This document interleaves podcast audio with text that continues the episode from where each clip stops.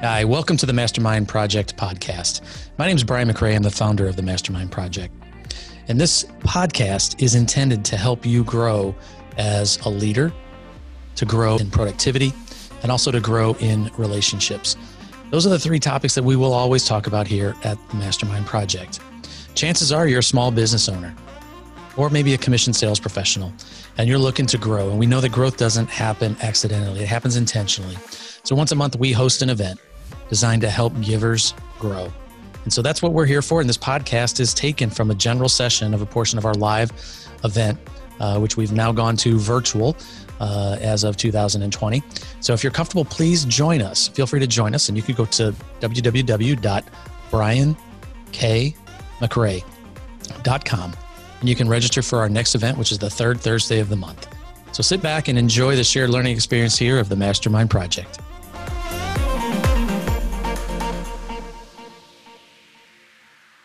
Thank you. Thank you very kindly. Uh, got a little bit of feedback over here. We're going to work through that. Friends, and I say friends, and I mean that, there's so many of you that I recognize in the audience today Many of you have heard me before, and I appreciate you coming back for another round. Um, and for somebody who has always wanted to live in St. Louis, but has been any place other than here, my father was in the Air Force, and then I joined as soon as I could. Uh, to have friends in the city that I've been championing my entire life is a wonderful, wonderful, wonderful thing. And what a great community to be, to be a part of. Uh, Brian mentioned something just a second ago about us kicking off a new decade, right? Which means that for some of us, we kicked off just about six weeks ago this new year, this new decade with resolutions. Correct? Six weeks in, how are those resolutions coming?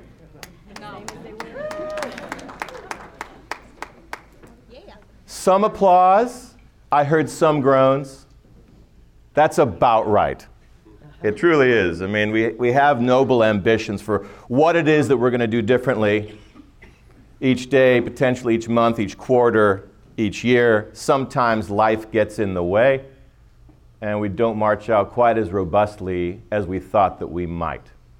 Today is going to hopefully help us get a, a little bit back on track for those of you who weren't clapping. All right, for those of you who felt like maybe we're a little bit behind. And so we're going to talk about this idea of transformation. All of us are about that, right? We're about transforming to become the best version of ourselves. As team leads, we're about trying to transform our teams to be their very best. As people who lead teams outside of business, we're trying to do the exact same thing, and we're going to transfer some of, some of the ways that teams come together into whatever domain it is uh, that we choose to today. Does that sound fair? Sound like a useful uh, appropriation of our time? Good. Um, so let's just jump right into this thing. This, this word here, transformation, tough. It's tough. And it's tough for a bunch of reasons, but what comes to top of mind when you're thinking about transforming to be the best version of yourself? What are some of the obstacles we've got to overcome? Mindset, you said. Change. change. So we've got to embrace the fact that change is going to take something. What else? Fear. Fear. There is a comfort, even if we recognize, I recognize that I'm not quite as fit as I once was, not as felt as I was back in my flight suit days. But there's a comfort in continuing to do the same things that led me to the current version of me.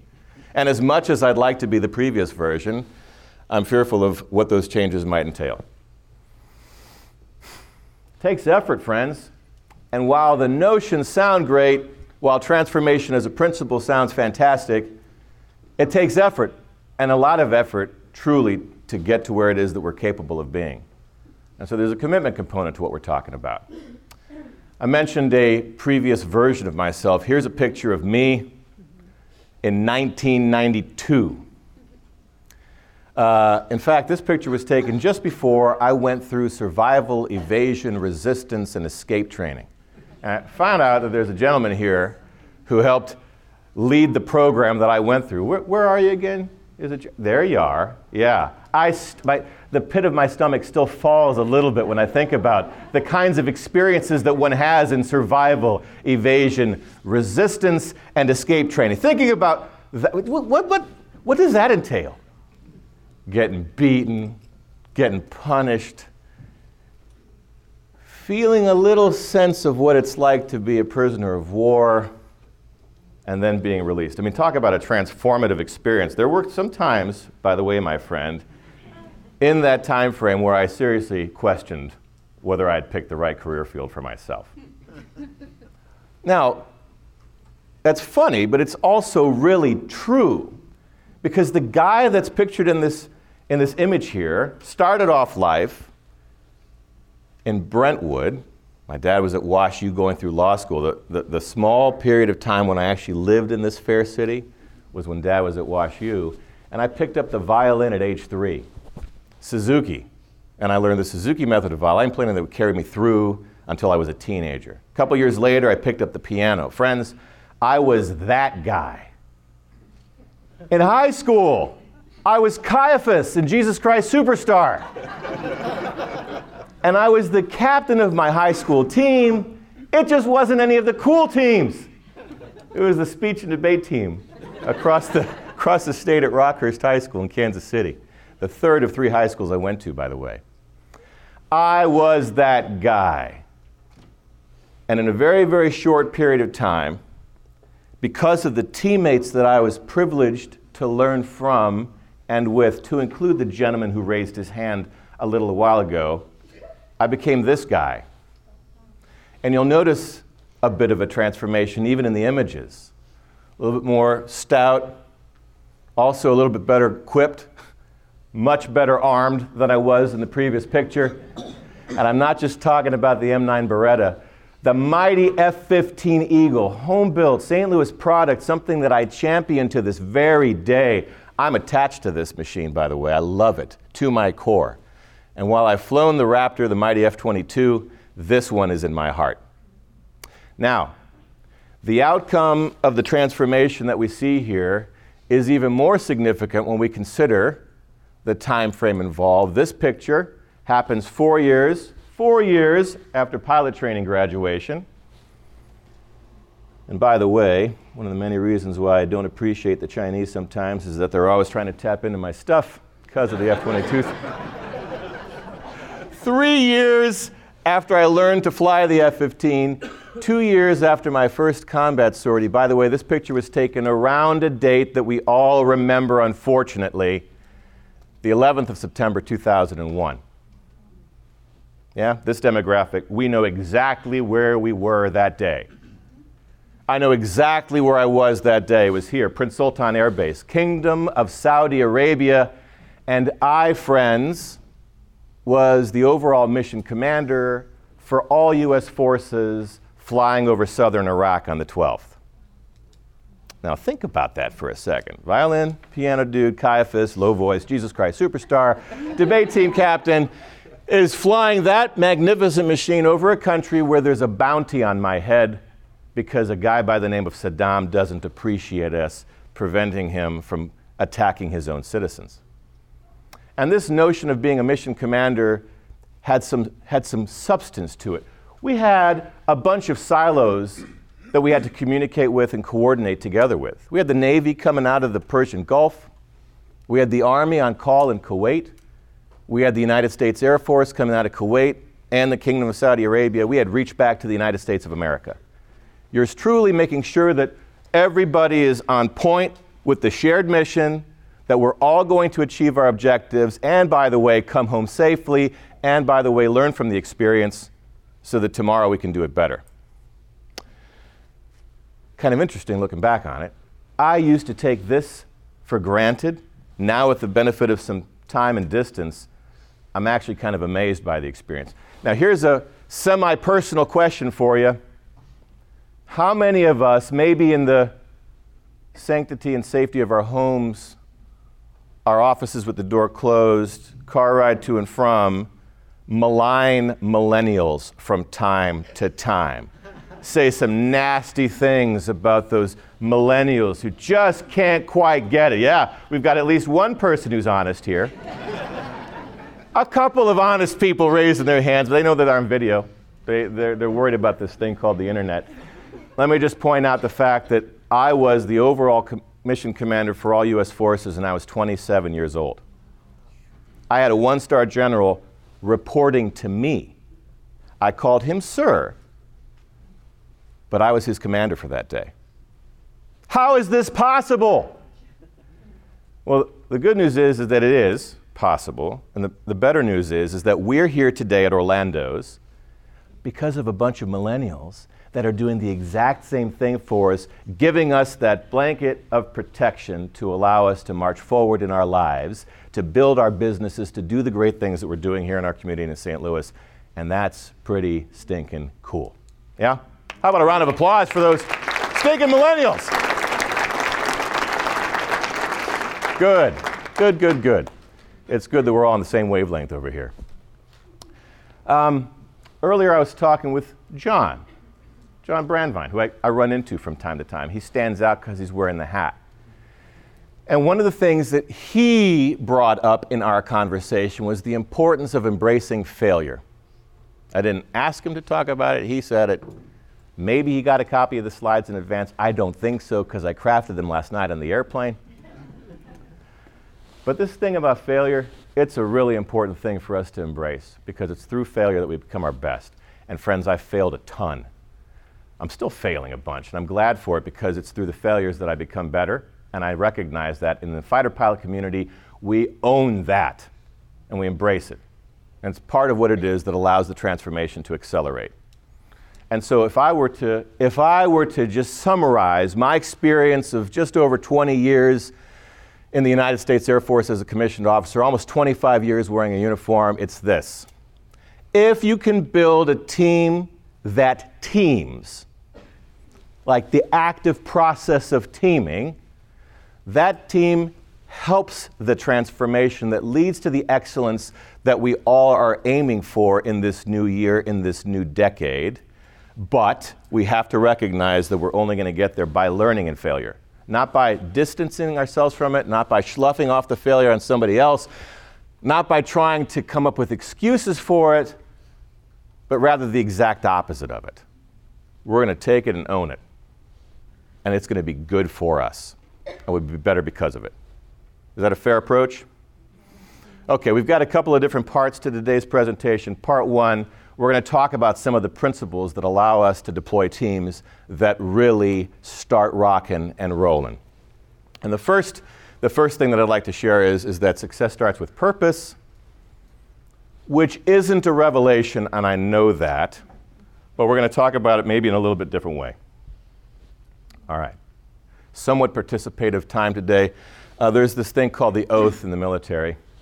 Anybody who's worn a uniform has sworn. Anybody here ever take an oath, an oath of enlistment, an oath of office? Raise your hands high. Okay, we've got a bunch of us here. How about a round of applause for all of those who have served in some capacity in our armed forces? It's beautiful to be among friends here. Now, the oath, there's various iterations of it, but it kind of comes down to willing to give my life in the support and defense of the Constitution of the United States. If you think about the age that the young men and women are raising their right hand and swearing this oath, it's kind of astounding. I was 17 when I took the oath. Most of us in my, in my little peer group were 17 to 18 years old. And every single time we got promoted, we repeated it to remind us of what it is that we're here for.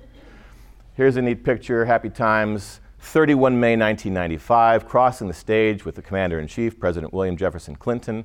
My father that morning read to me the oath of office and commissioned me as an officer in the United States Air Force. And I repeated that oath when I became a first lieutenant, a captain, a major, a lieutenant colonel, and a colonel.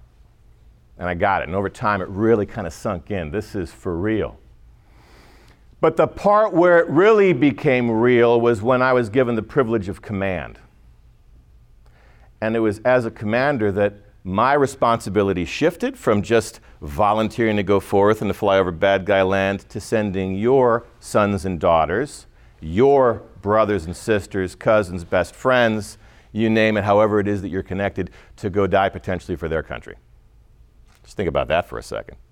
Now I'm in my mid 30s when I'm sending people off. And I remember a day when my boss, who was a real tough cookie, came up to me and said, Cujo, You've got 24 hours to find for me the person who's going to leave the F 22. He's going to leave on Friday. This was a Monday. Friday, he's going to deploy to Mississippi. He's going to learn how to fly a twin engine propeller driven airplane. And then he's going to go deploy to Afghanistan for six months. And he may not come back to the fighters. About the time that I was ready to start fighting him about this, like, we're not going to send any of our pilots to go do this, he said, if you don't do it, you're fired. And I'll, I'll hire somebody who will. We were going to take on this responsibility.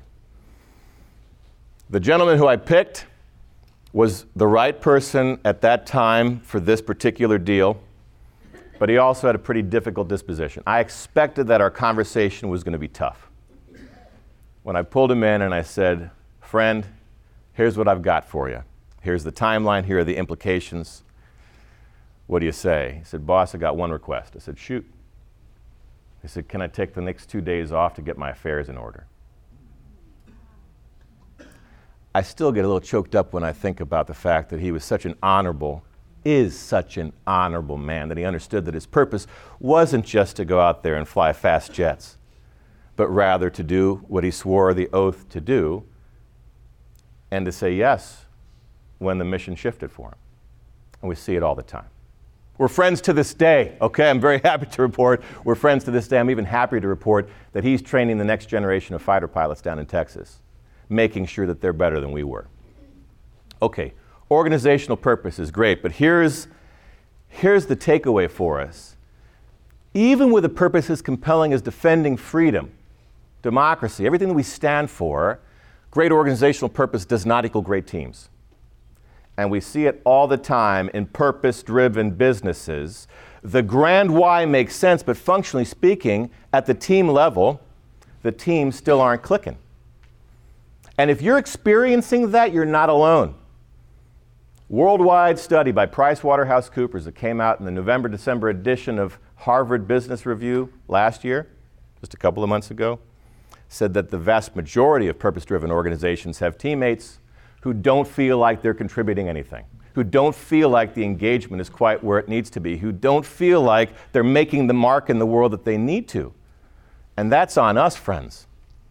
That's on us as the leaders who are shepherding and guiding the organizations through and deploying the teams to go forth and do what it is that they're doing. And if we study, if we study the science of teamwork, what we find is, is that groups that don't become teams are those that haven't figured out at the team level why they're there.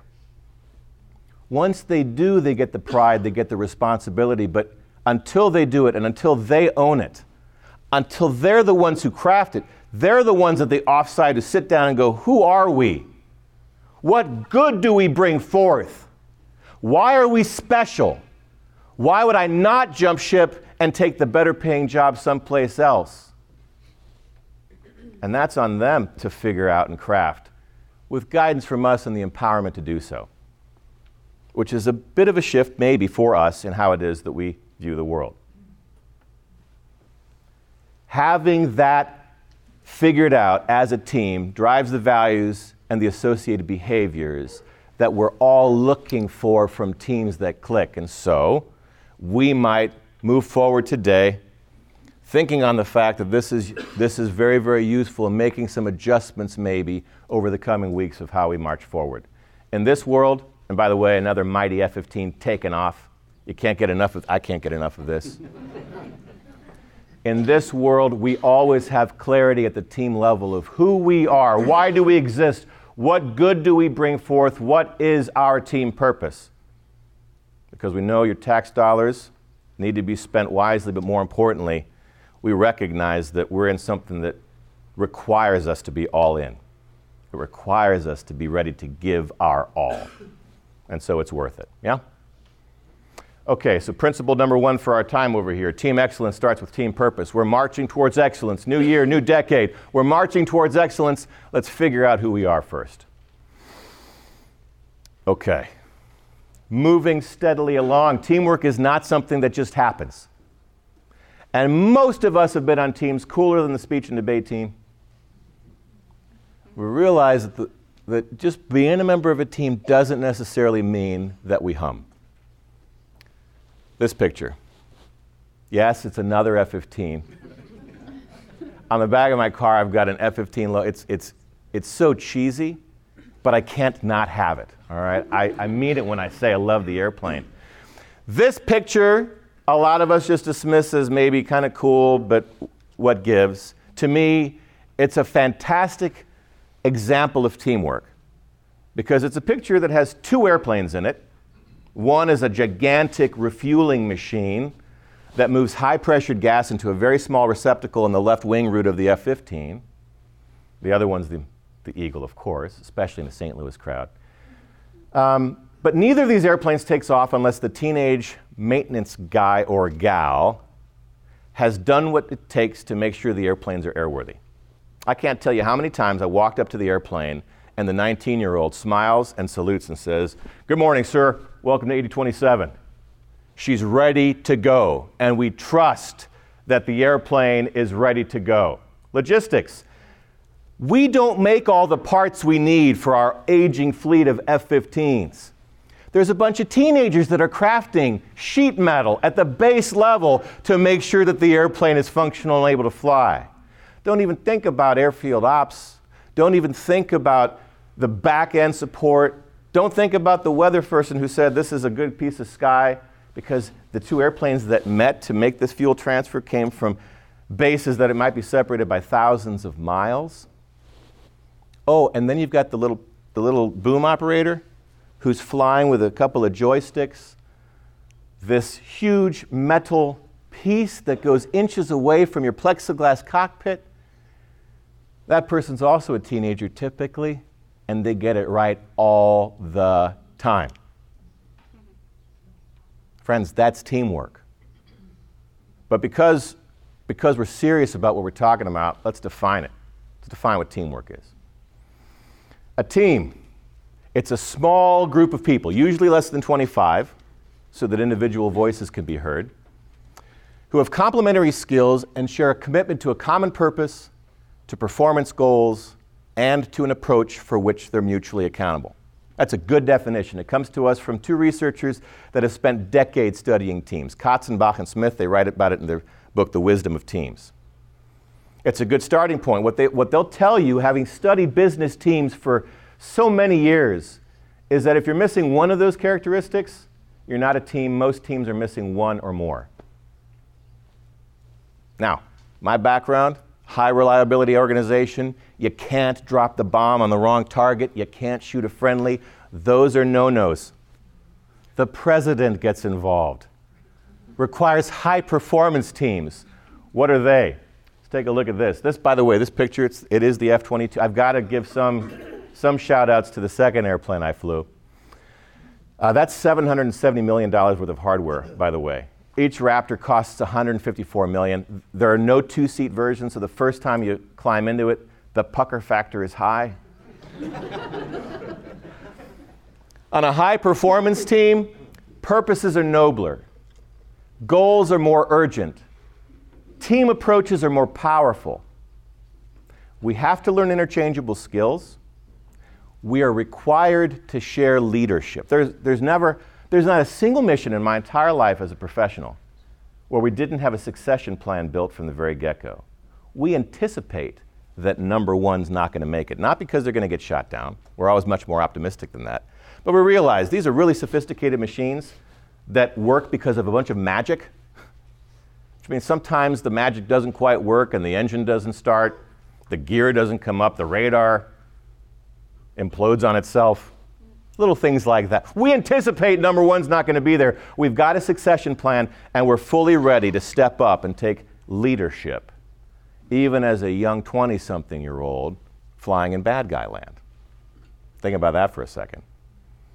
But the most important characteristic of a high performance team is this if one of us fails, we all do. Think on that for just one second. If one of us fails, we all do. How do we get there? How do we, how do we embrace that at the team level? I'll tell you that in my experience, it starts with onboarding. Something that a lot of businesses might not have as robust a process for as they could. Onboarding, my onboarding, summer of 1991, United States Air Force Academy, Colorado Springs, Colorado. Shortly after, some really mean people shaved my head took away all my clothes, issued me everything down to my underwear, and started yelling at me. We started to bond as a team, the 30 of us that were part of my basic cadet squadron. And they pushed us through all kinds of really tough experiences. We were running and we were being screamed at. We were doing push ups and more running and more screaming and all this kind of stuff. There's one day in June of 1991 that stands out in my mind because our upperclassmen, our benevolent upperclassmen, gave us two minutes to ourselves in the midst of all the craziness. Two minutes, they said, you can go back to your rooms and do whatever you want. And this was, I mean, this was like magic this was certainly music to our ears. We were pretty fired up about it. I remember going back to my dorm room and going, What am I going to do? And about the time that I sat down, they were yelling at us because we were late for being back outside to get yelled at. it was cruel. It was absolute cruelty from those non benevolent upperclassmen. But you know what? We had one gentleman in our crowd who knew exactly what to do. Now, things during basic training like candy were contraband. And when John came out smelling like chocolate, the upperclassmen, they descended on him like sharks around blood. And they asked him, they said, Is this chocolate that we smell on your breath? And he had to say yes because one of the two oaths that we swore was to never lie, steal, or cheat, nor tolerate amongst us anyone who did. And so he had to say the truth. There was no getting around it. And they said, Okay, basic. Do you have any more chocolate? He said, Yes. They said, Please show us. So we went back into his room and he came out with a Tylenol bottle full of M&Ms. Turns out, turns out, John had the coolest girlfriend of any of us. she knew how to get through the monitors. She knew exactly how to make John's experience just a little bit better than the rest of ours. She sent him the M&Ms. The upperclassmen knew exactly how to handle it. They said, "Okay, basic. Why don't you stand over here against the wall? Make sure that you're comfortable." open up your bottle of M&Ms, you're going to finish them, but take your time. Like take your enjoy savor them. The rest of you are going to do 200 push-ups while John savors his M&Ms. oh, and I remember that day, that was not music to our ears. And as we started to do our push-ups, many of us were a little bit angry about how things were, were going down. But what Hollywood gets wrong is that they would say in the story that one of us ordered the code red, yeah? that night? Probably. We didn't. I'm happy to report John remains one of my best friends on the planet to this day. He's my daughter Lucy's godfather. I'm the godfather for Violet and Genevieve. We're still tight. But the lesson that we learned day, that particular day, it still resonates. And it's this if you're a member of a team, you owe it to your teammates to do what it is that you say that you're going to do to do what it is that being a member of this team means. John actually let us all down that day. We learned the lesson. Fast forward, September 11th, 2001. My plan after finishing mission planning was to go back to the dorms, watch a little bit of TV, go hit the gym workout one more time. That would be my second for the day back in the days when I was fit and trim. Hit the chow hall and go to sleep. It was going to be about a six hour mission over bad guy land. I wanted to be arrested. When I got back to the dorms, the second tower was already hit. We were seven hours ahead of New York time. And I watched TV all night long. I couldn't get away from it. And when my alarm went off and I realized it's time to go to work, I also realized I'd been awake for a day and a half. And as I'm sitting there shaving, I'm wondering to myself, is it even safe for me to go fly? But I had to consider the fact that my teammates were depending upon me to lead them and I owed it to them to do what it is that I said that I was going to do. And I also reflected on the fact that many of them probably hadn't slept either. So who was I to take myself out of the running? The good news about the Mighty F-15 is when you plug in the afterburners, the adrenaline kicks in and it stays strong for a long time. We're here to tell the story. It all worked out great. But just think about the impact of doing what it is that we say that we're going to do in this world, think about it. When you're flying three feet away from each other, which we do all the time, you better do what it is that you say that you're going to. Otherwise, something's not going to end up well for one of your teammates. Which leads us to our second principle.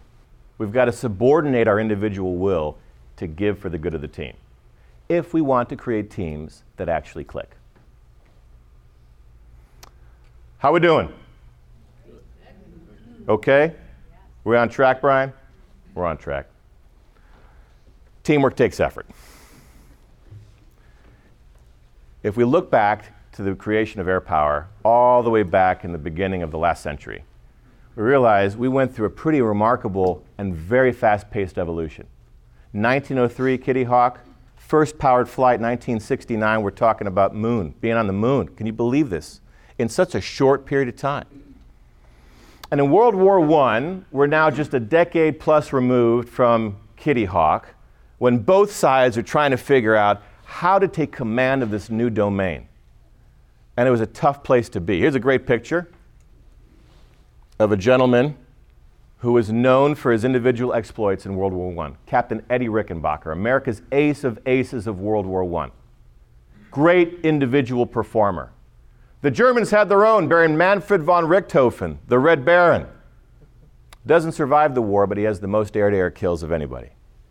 The problem was, and the Germans were the first to identify this, in this domain, individualism kills. It kills us, the individualists. And here's how. When you're flying along, you're constantly looking, you're constantly monitoring, you're trying to build your situational awareness, but our heads are limited and our eyes are always seeing forward. So if you want to look directly behind you, that's a difficult thing to do. It's really, really hard.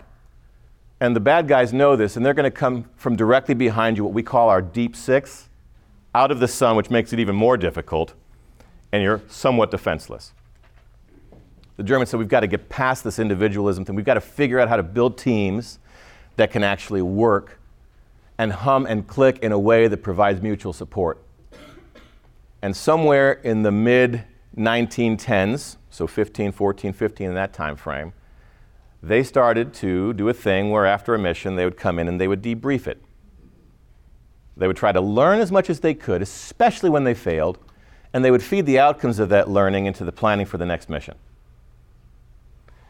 And they repeated that process constantly because they, they were losing people and they'd get new people, and they figured the fastest way to pass along and transfer lessons was to always do what it is that they started to do. The Allied Expeditionary Forces started doing the exact same thing. Your very first top gun schools were in the fields of France, 1918 1919 timeframe. Fantastic Army War College study that traces the evolution of the things that I'm teaching you today to then, from people who had to get it right because only everything depended on it. And in my tribe, we've been refining it in the decades since and getting better at it. And the outcomes of living in this kind of a flow pattern is you're increasing your performance capability by developing teams that understand how to team as a verb. And what's also interesting is that an additional outcome of that verb team is you create a culture of ownership where people say, This one's on me, and you create a culture of mutual support. You rarely see fighter aircraft take off as singletons. We usually fly around in pairs. Ideally, we've got at least four of us. Why? So that I can check my wingman six and she can check mine. What a beautiful concept that is. And you'll notice that it's cross applicable into any domain. This is not a flying exclusive kind of a deal. All right, that's good. Another uh, historical picture here. I went with the black and white to try and match the previous one. This is me learning to fly the T 38 Talon, one of our supersonic jet trainer aircraft, soon to be replaced by a new Boeing product. Very nice. Um, this is a two seat airplane. We fly about half of pilot training, so about six to seven months in this airplane. What I learned when I was flying it was that I hated having somebody in my back seat. I hated having somebody give me their techniques for how to land better, how to take off better, how to fly formation better, how to navigate better.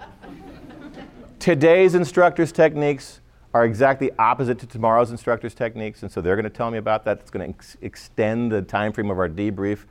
And after months of all these dueling techniques and all of this information, I said, you know what, I'm going to graduate high enough so that I can pick an airplane that has only one of us in it.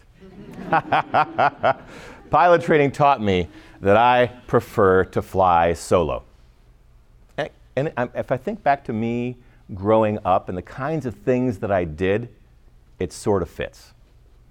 What I learned very, very quickly as I transitioned from pilot training into learning how to fly an airplane as an instrument of war is that I've got to be a teammate. Otherwise, this isn't going to go anywhere.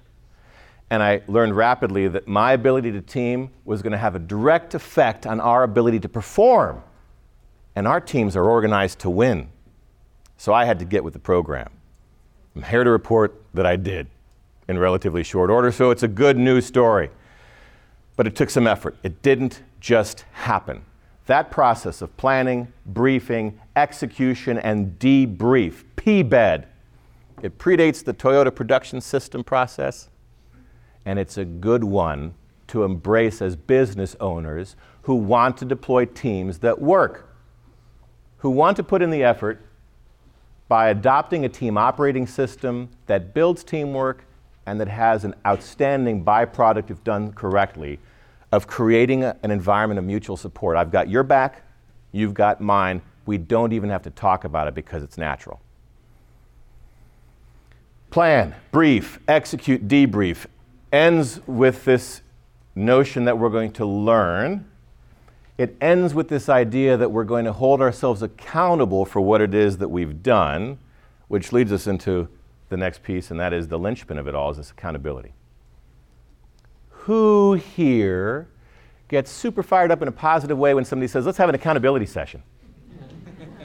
yeah, there's always a couple. There's always a couple in every crowd.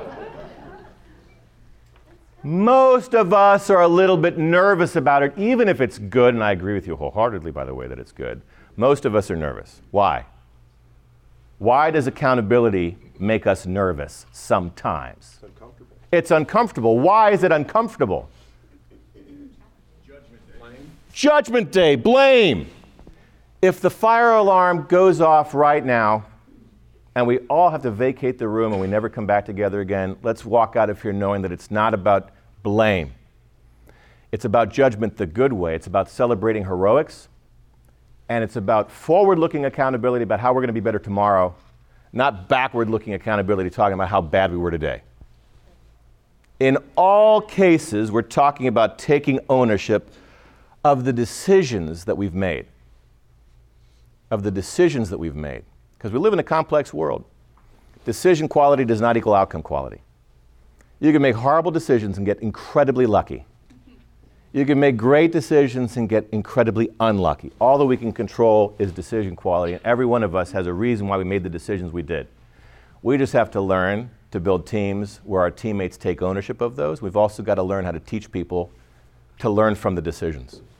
Taking absolute ownership for doing what we said that we were going to do, just like back at the Air Force Academy in the summer of 1991, through a mechanism called the debrief, which we're going to talk about here in just a second.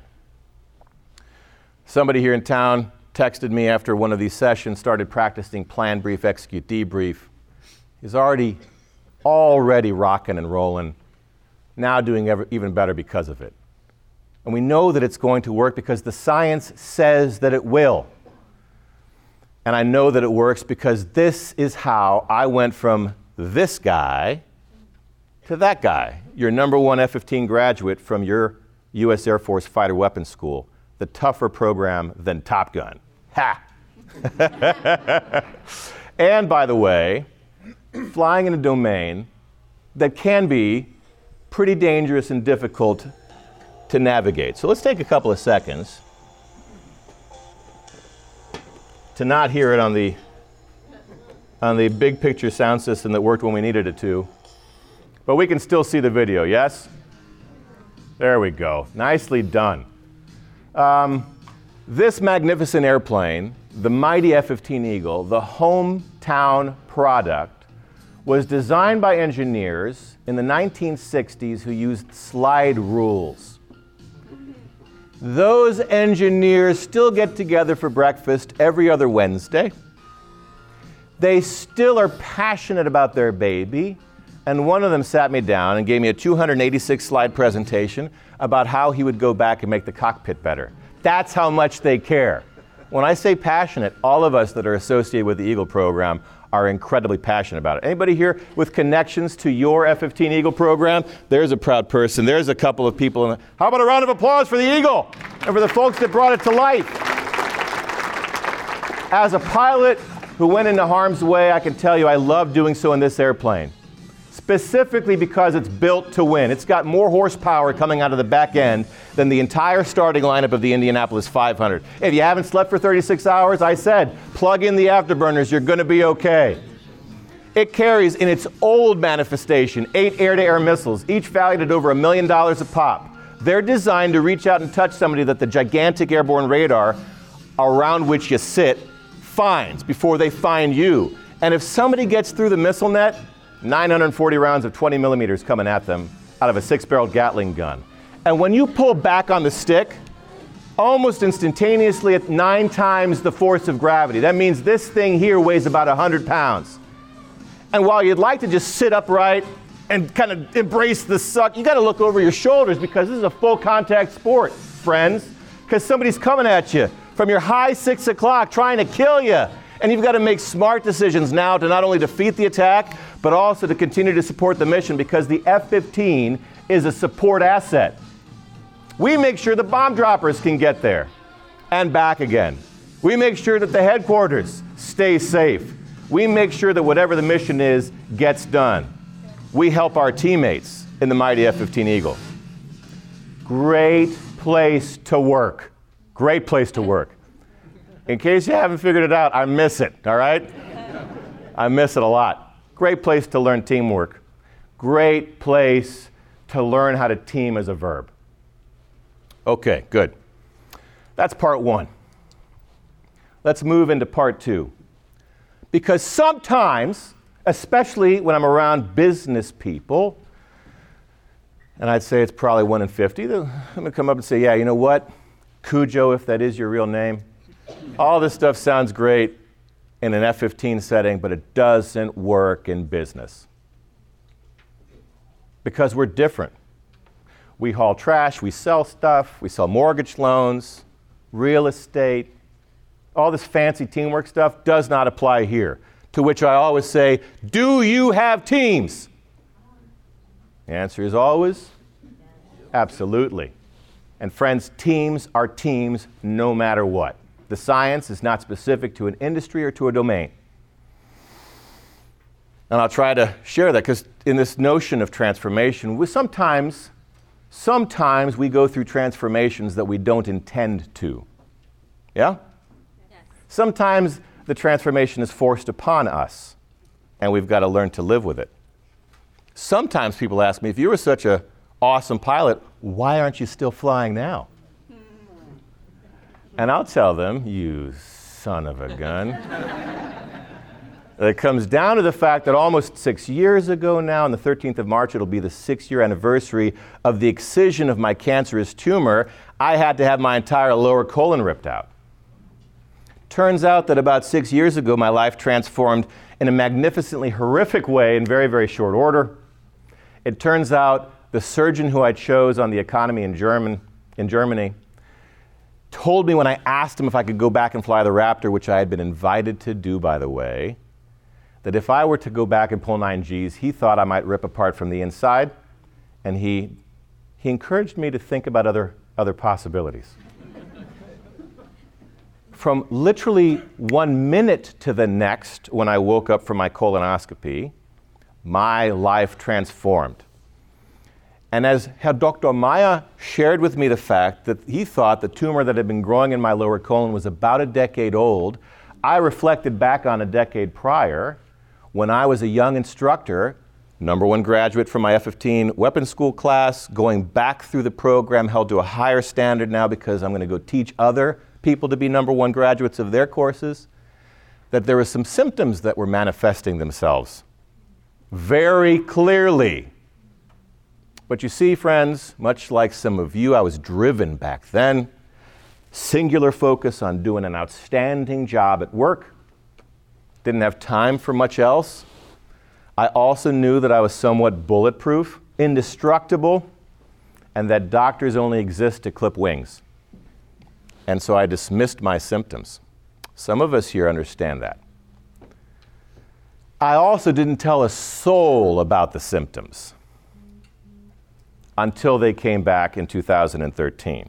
And when I told my wife, who was the first person I shared any of this information with, she was horrified. She was scared out of her mind. It was not the kind of conversation you want to have with your best friend, okay?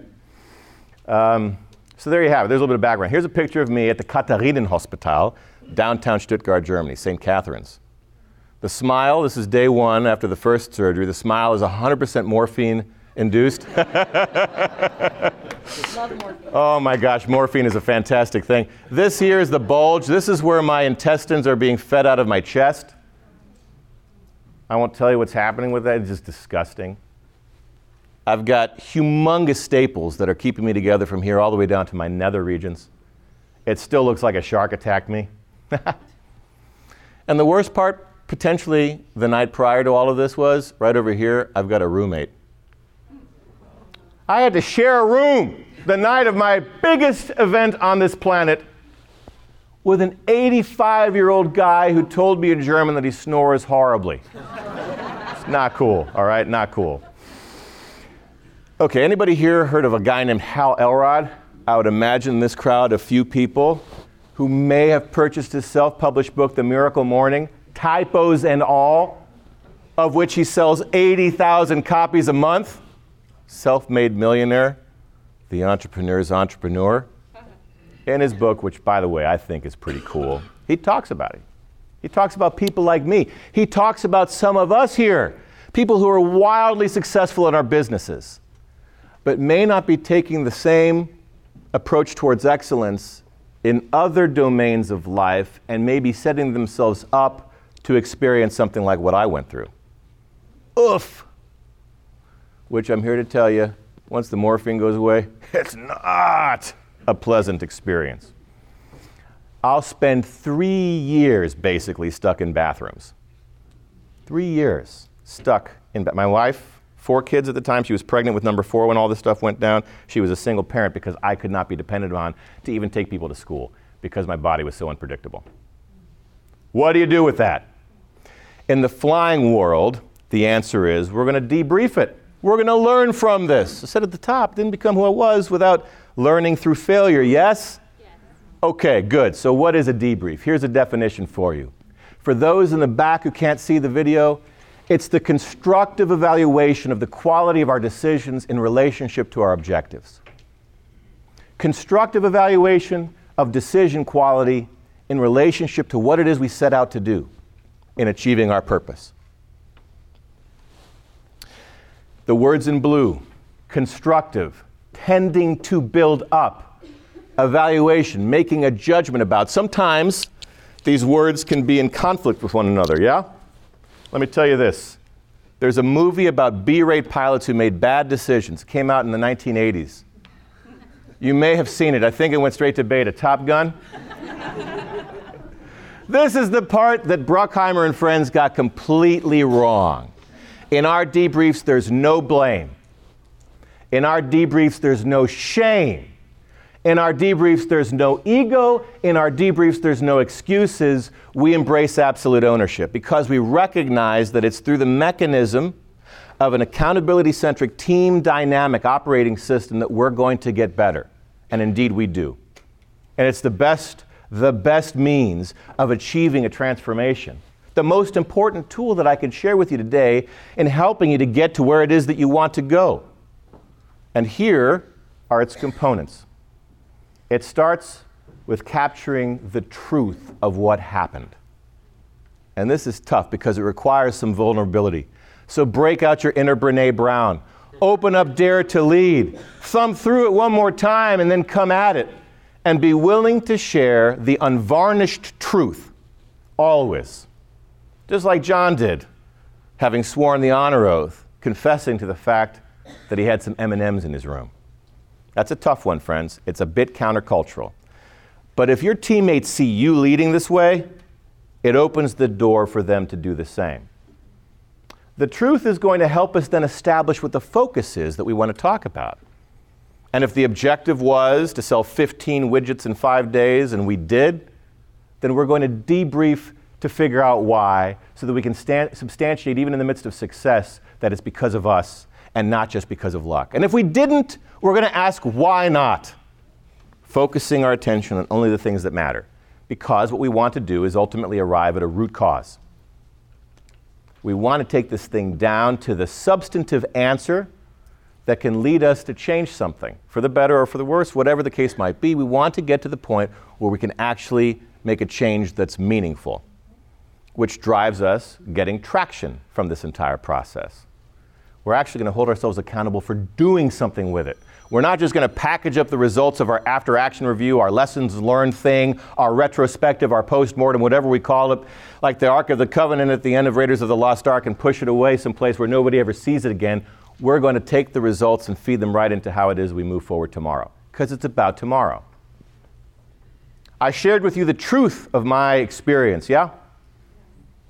The focus was how did I get to the part where I could no longer serve on active duty flying high performance fighter aircraft?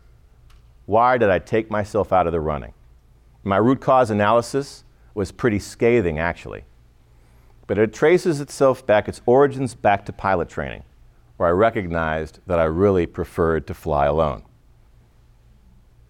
And flying alone is the one thing that actually is going to get you killed in the world that I come from. Isn't it ironic that the root cause for my failure was that I was flying alone at home at the time that I was learning to teach teamwork to the most excellent teammates that I've ever been privileged to work with on the planet? And it all came down to the fact that the principles that I shared with you up front I didn't cross apply them into the domain that matters more to me than anything else. Okay, well, there you have it. Those are the facts, at least as I see them, and my wife agrees with me. Here's me after surgery number two, holding some cards that the kids wrote. Dad, we want you to come back. Dad, feel better. The outcome, the change that needs to happen, isn't about this, it's about that.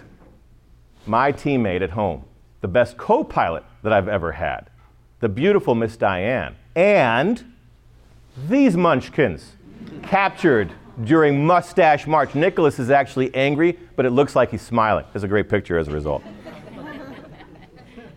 and if you think back to the characteristics of a high performance team, we remind ourselves that on high performance teams, purposes are nobler, goals are more urgent, team approaches are more powerful, we have to learn interchangeable skills and share leadership, and if one of us fails, we all do.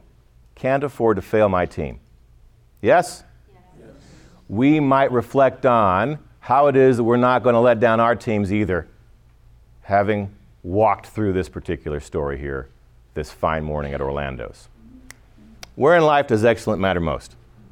As we march out on the new year, on the new decade, where in life does excellent truly matter? And what are we going to do about it? Principle number four we are going to embrace collectively this notion of accountability done right. No blame, no shame, forward looking, not backwards, to help us to learn, especially, John, when there's been a failure, so that we can grow and become the best that we can possibly be. And we're going to embrace this idea of failure because of the good that it does for us. Emerson says it's not about not falling, it's about picking ourselves back up. Friends, at one point in my life, I was one of the best F 15 pilots on the planet. And I say that humbly. But I was.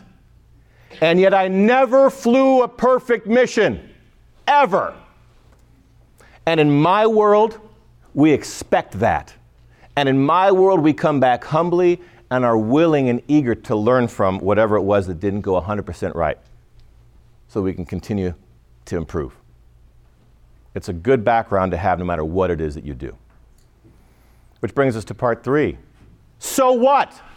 Timing wise, we're okay. I'm going to go five over. so what?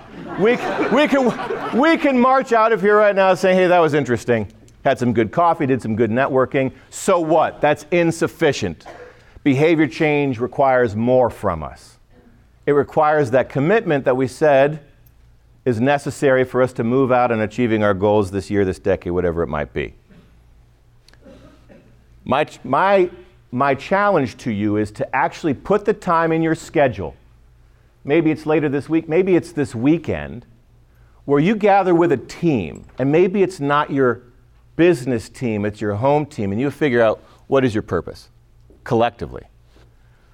How are you going to subordinate individual will to give for the good of your team consistently, doing what it is that you decide is going to take to achieve your purpose?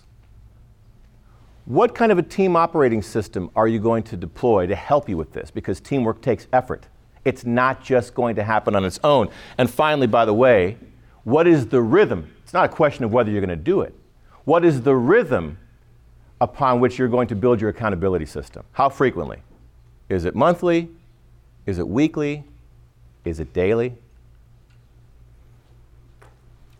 To become excellent where it matters most. Here's a quote. I'll read it to you for the folks in the back. How noble and good everyone could be if every evening before falling asleep they were to recall to mind the events of the whole day and consider exactly what has been good and bad. Then, without realizing it, you try to improve yourself at the start of each new day. Of course, you achieve quite a lot in the course of time. Anybody know who said this? Anne Frank in her diary. What a, what a beautiful reflection from a beautiful young woman at a horrible time in history. She figured it out. Maybe we can learn from her and from those who went before us in the fighter side as well. And so the challenge is this How about we follow Anne Frank's suggestion, recommendation, and for the next 30 days agree individually, because this thing scales down and up individually at the end of every day, to debrief the day? To set aside the time in the midst of the Netflix, the blues, the soon to be Cardinals coming up and rocking and rolling, and to debrief the day so that we can learn from it, especially if the day didn't go so well, so we can be a better teammate tomorrow. If you need some help, www.vmaxgroupllc.com. That's my company, VMAX Group. And you can download something that's 100% free, and it has an F-15 on it. it's also obnoxiously blue. It's going to eat up a ton of your toner. That's a good thing because it's Air Force blue. And it'll walk you through the steps that help us to practice accountability, the Raptor steps that help us to practice accountability effectively after every mission, no matter what domain it is that we're in. That sound reasonable?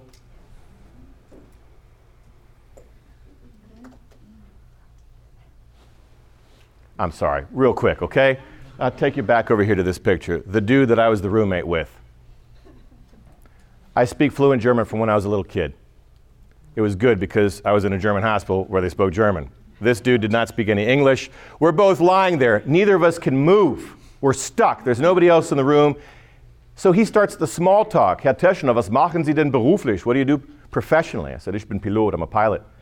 He says, was fliegen Sie denn? What do you fly? I said, F-22. The morphine was talking as I shared that I was an F 22 pilot. I don't typically share that around the globe. he said, Das ist interessant. That's interesting. He said, When I was a kid, I was in the Hitler Youth. and my job was to man the anti artillery battery, anti aircraft artillery battery in my village to shoot down the bombers of the 8th Air Force and this guy is 10 feet away from me. You ever felt alone in life? Friends, I couldn't move and I was stuck next to a Nazi who was trying to shoot grandpa. Now, fast forward to 2 o'clock in the morning. The Germans are not big into pain medication. We knew it going in, we knew it was going to be tough, but I thought I was a fighter pilot, I'd be tougher than that. I could handle it. Five hours after the morphine had run out, I had given up the ghost. I had the death grip on both sides of the bed. I couldn't take it anymore. It was so horrific. The two options that were going through my mind are either get more morphine or jump out the eighth floor balcony window because this cannot continue. I hit the nurse call button. She came in. I said, Miss, in my, in my highest, best form of German, Miss, uh, please help now. Morphine, yes. she said, Nine. I said, Ma'am, you don't understand. I will literally die if I don't get some. She said, You're fine.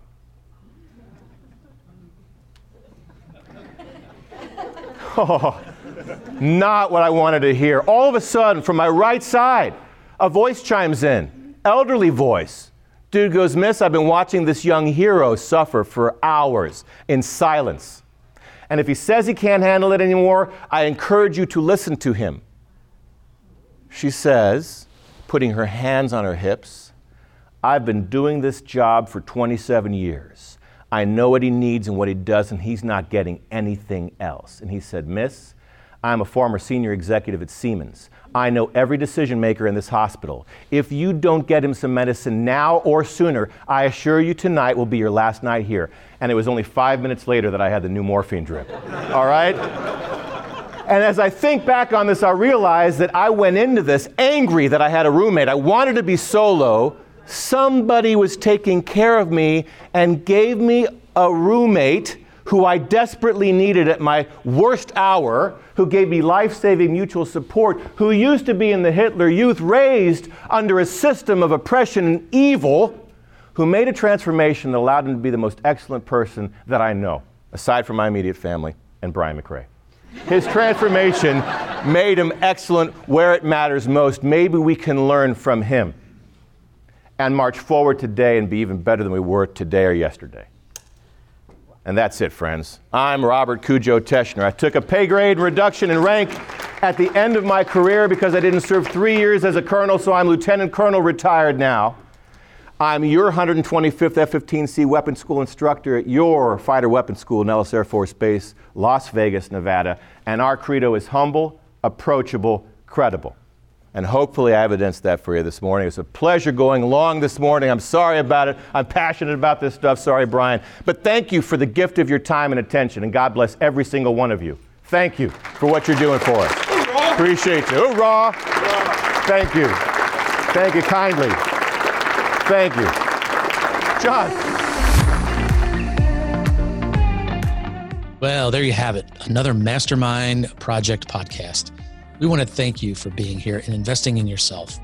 Uh, that's the key to growth because we know that growth doesn't happen accidentally, it happens intentionally. So, thank you for investing in yourself.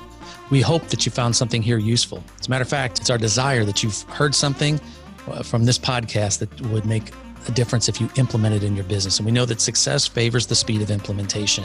Take a note, take action on something that you've learned here. It'll make a difference. We'd love to hear about it. So, and you can also join us and tell us a little bit about it at our next live event. And you can register for that at www.briankmccrae.com www.briankmccrae.com. We've got our mastermind event scheduled there, and you can join us virtually uh, at our next event on the third Thursday of the month. So, for this time and until next time, study things that matter, practice things that matter, and teach things that matter to people who care. Appreciate you.